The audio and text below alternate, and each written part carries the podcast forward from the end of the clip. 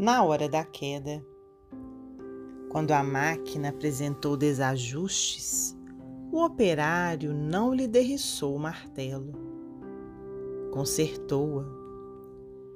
Quando a embarcação mostrou brecha perigosa, o timoneiro não se lembrou de afundá-la, socorreu-a.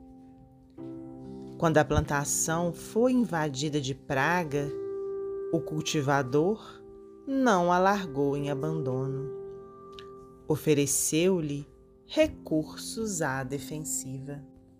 Quando o fogo lavrou o aposento, o chefe do lar não espalhou gasolina para que se completasse a destruição do edifício. Mobilizou extintores de incêndio. Se o aprendiz tropeça no estudo, o professor não o expulsa da escola. Desdobra-se nos processos de emenda.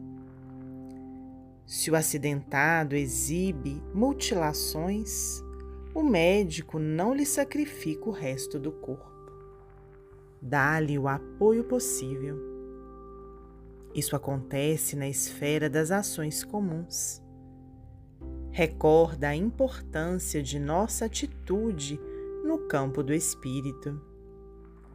Se te reconheces por irmão do próximo, ao sabê-lo caído em falta, não lhe agraves o sofrimento atirando-lhe golpes de sarcasmo ou farpas de censura.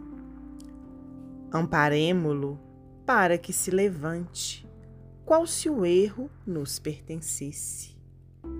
Isso porque precisamos considerar que, numa casa de deveres qual a terra, em que respiramos e agimos à procura de liberdade e melhoria, burilamento e evolução, todos temos, encarnados e desencarnados, contas a solver e compromissos a resgatar. Em matéria de auxílio, se hoje é para nós o dia de dar, amanhã, provavelmente, se nos fará o dia de receber. Emmanuel, Psicografia de Francisco Cândido Xavier